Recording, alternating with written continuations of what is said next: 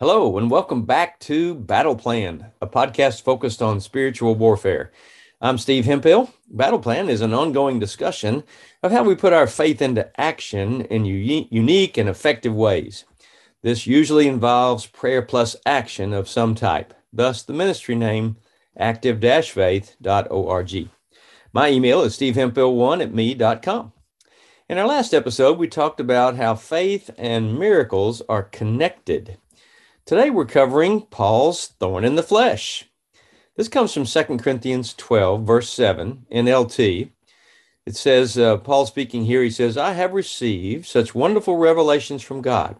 So, to keep me from becoming proud, I was given a thorn in my flesh, a messenger from Satan to torment me and keep me from becoming proud.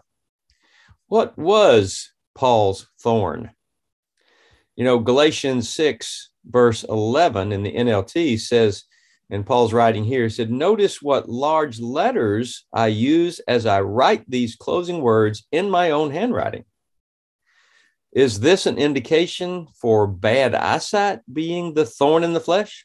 Some try to use this passage to deduce that Paul's thorn was bad eyesight. I disagree. And I want us to look at this a little closer today so you'll understand why I disagree. First, consider, you know, why would God give Paul a thorn? Why would God give him something that would hinder or antagonize him or have a negative effect on his ministry? Now, this verse might give us one clue. This is Second Corinthians 12, verses 1 through 4 of the same chapter. I will reluctantly tell about visions and revelations from the Lord. I was caught up to the third heaven. He goes on to say, I was caught up to paradise and heard things so astounding they cannot be expressed in words, things no human is allowed to tell. So Paul saw the third heaven, paradise, and he couldn't share it. Things no man is allowed to tell. Lord, oh, how I would love to see what Paul saw. And I know I will someday. Until then, Lord, help me to see it in my imagination with my mind's eye help that to motivate me toward love and good works. Looking forward to that day when we will all be together in paradise in Jesus' name. Paul says he could have bragged about that experience. Verse 5 there says, uh, that experience is worth boasting about, but I'm not going to do it. 2 Corinthians 12, verse 5. At first, I wondered if it could have been something similar to what Isaiah saw, Isaiah 6, 1 through 3, and the NLT says, It was the year King Uzziah died that I saw the Lord. He was sitting on a lofty throne, and the train of his robe filled the temple. Attending him were mighty seraphim, each having six wings. With two wings, they covered their faces, with two, they covered their feet, and with two, they flew. They were calling out to each other, Holy, holy, holy is the Lord of heaven's armies. The whole earth is filled with his glory. No, it couldn't have been that because that was allowed to be told about. We also know, because of Second Corinthians 12, verse 7, that his revelation was from God. It wasn't bad pizza or heartburn or something. He says, I have received such wonderful revelations from God. So there's no doubt as to the source. It is God. And the thorn had a purpose. In verse 7, it also says, twice it says, to keep me from becoming proud or conceited, he was given a thorn. So it prevented conceit. Now, interestingly enough, the Greek word for messenger here, a messenger from Satan to torment me, is usually translated angel. Angels are messengers. So you could actually, you could also translate it an angel from Satan to torment him. And, and I would say that's a fallen angel or a demon. And it was to keep Paul humble. You know, humility is the opposite of conceit. Paul's thorn was to keep him humble. You know, conceit distracts you, humility helps you stay focused.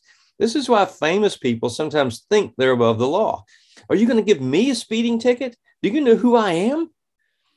Lord, you gave Paul a thorn to help keep him from becoming proud. Deliver me from pride.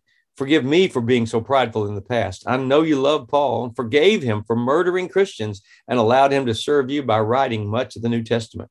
Thank you for forgiving me too, Lord, and please give me a kingdom assignment fit for my talents. Your will be done in my life, in Jesus' name. In verses 8 and 9, he's talking about the thorn that he prayed for it to be taken away. In the NLT, it says three times, I pleaded with the Lord to take it away from me. But he said to me, My grace is sufficient for you, for my power is made perfect in weakness. In other words, I'm not going to take it away. Quit praying about it. So Paul prayed three times for God to take it away. And God didn't just say no, he said, Stop it. Don't pray for that. Pick something else. You're wasting your breath. Lord, I pray that you'll be glorified in my weakness. I pray that your strength, which will get me through, will show everyone around me how great and wonderful your power is over all earthly problems and trials. Help me to honor you throughout the process in Jesus' name. You know, Daniel prayed three times a day for 21 days in Daniel 6 and Daniel 10. You can read about this. And God never told him to stop. You know, three times a day for 21 days, that's 63 prayers. But he made Paul stop at only three.